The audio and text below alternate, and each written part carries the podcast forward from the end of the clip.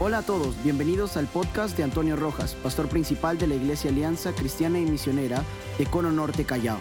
Estamos gozosos de que puedas escuchar estos mensajes de parte de Dios que serán de mucha bendición para tu vida y tu familia. Nuestro deseo es que puedas encontrar ese lugar en la presencia de Dios para crecer en familia. Vamos, prestemos atención a este mensaje.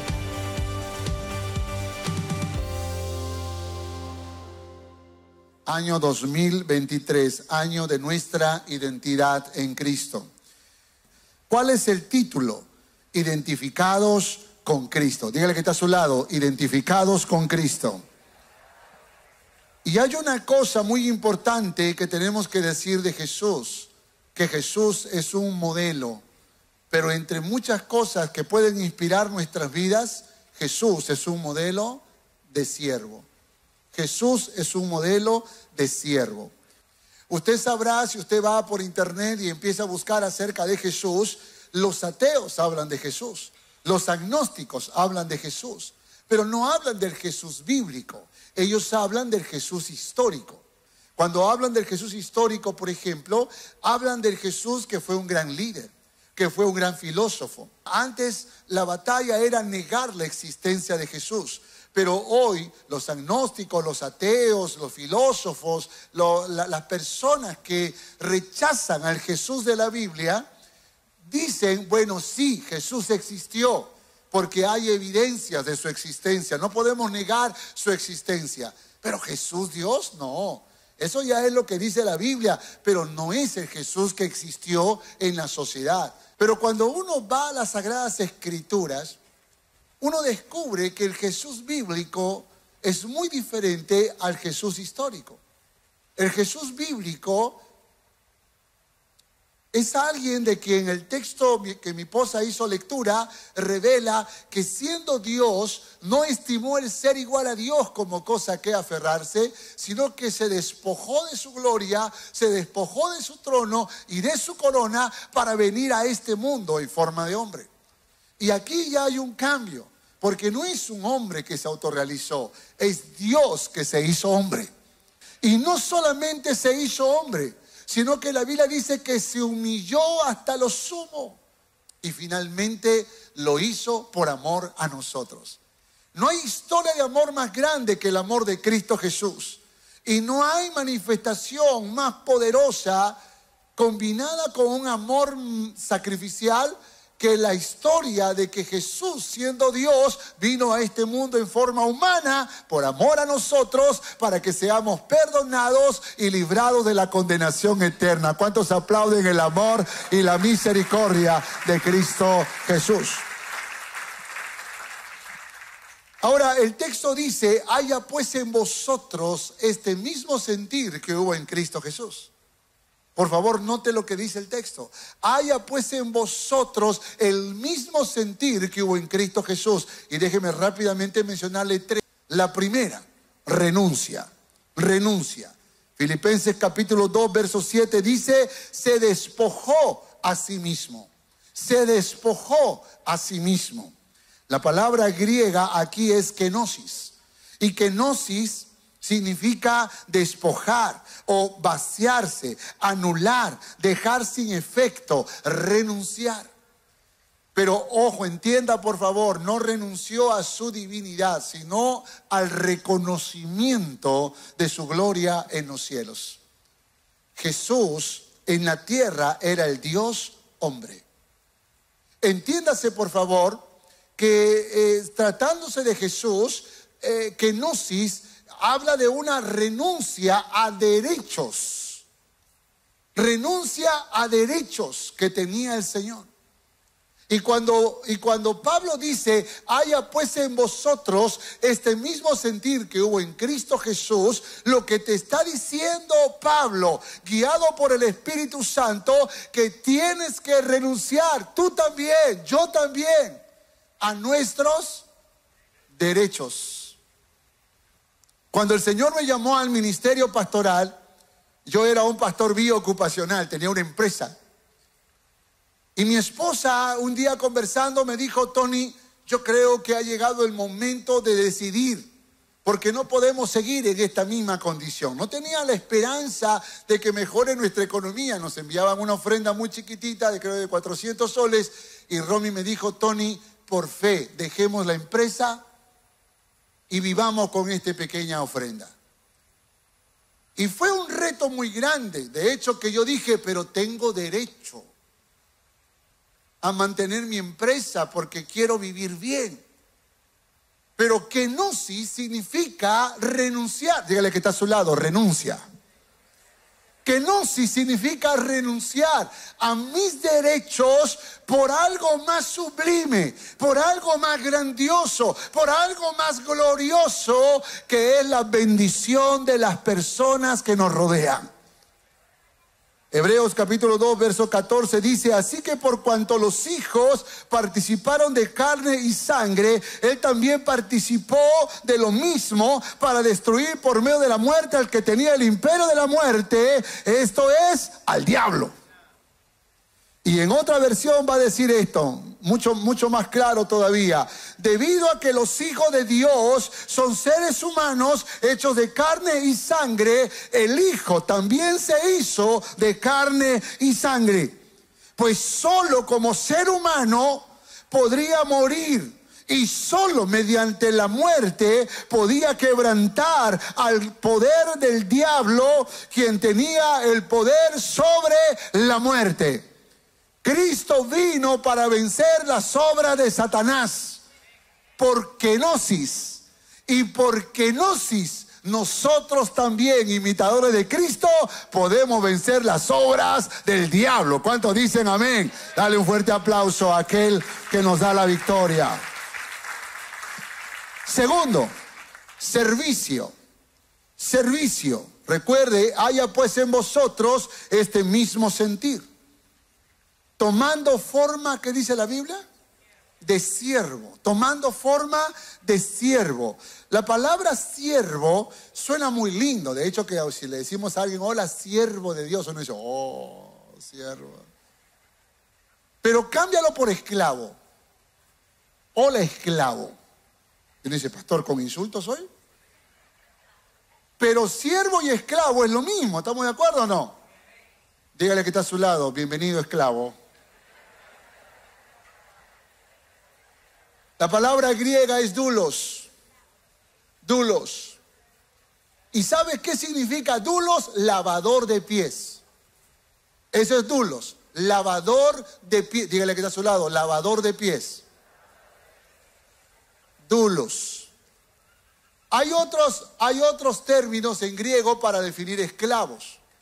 Por ejemplo, estaban los, eh, eh, los servidores de las mesas eh, estaban los que trabajaban en el campo, ¿no? Eh, los esclavos, eh, los, que, los que administraban, ¿no? Pero de todos los rangos de esclavos, el rango más bajo era el del lavador de pies. El lavador de pies era, era la persona que se ponía a la puerta de la casa y cuando llegaba el amo, acuérdense que en ese tiempo las calles eran polvorientas, y las lluvias seguro ensuciaban los pies. Entonces cuando llegaba el amo, ¿qué hacía el esclavo? ¿Qué hacía el dulos? Le lavaba los pies. Acuérdense que cuando en, en, la última cena, en el aposento alto, ¿se acuerdan, no? Jesús se juntó con sus discípulos, todos entraron con los pies sucios y cada uno estaba buscando a quién. ¿A quién estaban buscando? Al lavador de pies, al dulos. Entonces ah, entra, entra un discípulo, ¿dónde está el dulos? No hay dulos. entra el segundo, ¿dónde está el dulos? No hay dulos. ¿Qué pasa en esta casa? ¿Cómo que no hay dulos? Eh, eh, entra el tercero, ¿dónde está el dulos? No había dulos. Cuando Jesús entra, al mirar que no había dulos, ¿qué hizo Jesús? ¿Qué hizo Jesús? Le lavó los pies. Pero hubo un discípulo llamado Pedro, que le dijo, Señor, pero ¿cómo te vas a rebajar a ser dulos? Tú no me vas a lavar los pies. Dile que está a su lado. Pedro, dígale. Tú no me vas a lavar los pies. Para eso hay dulos. El Señor les dijo, Pedro, si yo no te lavo los pies, tú no tendrás parte conmigo en el reino de los cielos. Eso fue duro, ¿sí o no? Te saco de la lista, le dijo así. Ay, no, Señor, báñame entonces, dijo. No entiendes, pero no estás entendiendo la enseñanza. Déjeme decirle algo, hay muchos que vienen a la iglesia, se sienten en el culto y no entienden la enseñanza. Dile que está a su lado, tú sí estás entendiendo, ¿verdad? Entender el mensaje es que tú no buscas al limpiador, tú eres el limpiador. Tú no buscas al guardián, tú eres el guardián. Tú no buscas al servidor porque tú eres el servidor. Ese es el dulos. Y ese es el que entendió el mensaje. Haya pues en vosotros el mismo sentir que hubo en Cristo Jesús. Que cuando no había dulos Jesús se hizo. Y cuando no hay dulos tú te haces. Yo me hago. Nos hacemos. No duros, dulos. Juan capítulo 13, verso 14 y 16 pues si yo el Señor y el Maestro he lavado vuestros pies, vosotros también debéis lavaros los pies los unos a los otros, porque ejemplo os he dado, para que como yo os he hecho, que dice la palabra, vosotros también hagáis. De cierto, de cierto os digo, el siervo, que dice la Biblia, no es mayor que su Señor, ni el enviado es mayor que el que le envió. Si Cristo fue dulos, nosotros también debemos ser, dile que está a su lado, dulos. Tercero, sacrificio. Sacrificio. Dice la palabra del Señor obediente hasta la muerte y muerte de cruz. Sabes, si algo tenemos que decir de Cristo es que Él vivió bajo autoridad. Vivió bajo autoridad, fue obediente. Su obediencia era notoria, era evidente. Vivió bajo autoridad se negó a su defensa, porque eso era sacrificarse en la cruz, y se dejó clavar en una cruz.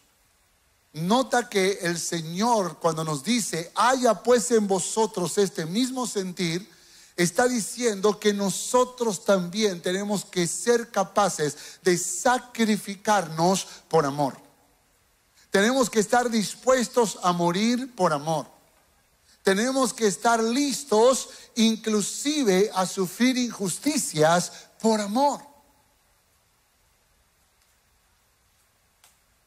Entonces muchas veces nosotros hemos cantado diciendo, Señor, ame más como tú, y cuando en la vida alguien nos pisa el callo, no reaccionamos como Jesús, fa, fa, reaccionamos porque de alguna manera ese instinto de conservación, esa naturaleza humana y muchas veces pecaminosa de nuestras vidas se antepone a lo que Dios realmente quisiera que hagamos. ¿A quiénes tienes que pedir perdón en este año? ¿A quiénes tienes que perdonar? ¿A quiénes tienes que servir? ¿A quiénes tienes que amar?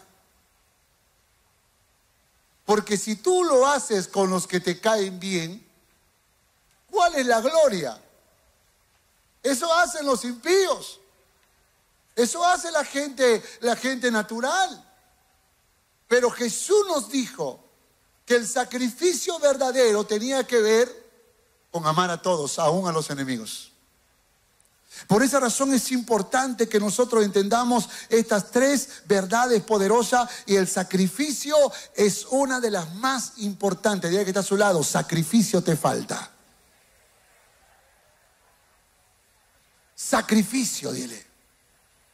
Esto es muy importante, ser capaces de morir por amor a los demás. Y hermanos, el ministerio eventualmente nos va a demandar morir por los demás. Y aunque esto no suene emocionante, Usted tiene que saber que no está solo en este reto. El Señor está con usted. El Espíritu Santo le dará la fortaleza para resistir y vencer en el nombre de Jesús. Dele un fuerte aplauso a este Cristo maravilloso.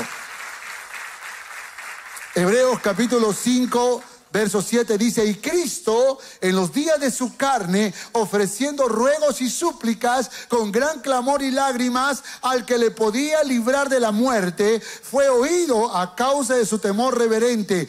Y aunque era hijo, por lo que padeció, que dice la palabra, aprendió obediencia. Nuestros padecimientos nos van a enseñar obediencia y habiendo sido perfeccionado, vino a ser autor de eterna salvación para todos los que le obedecen. ¿Cuántos obedientes hay en esta mañana? Denle un fuerte aplauso al Todopoderoso. Conclusión. Debemos tener el corazón de Jesús. Tres marcas distintivas renuncia, ¿qué más? Servicio y sacrificio. Recuerda lo que la Biblia dice, haya pues en vosotros este mismo sentir.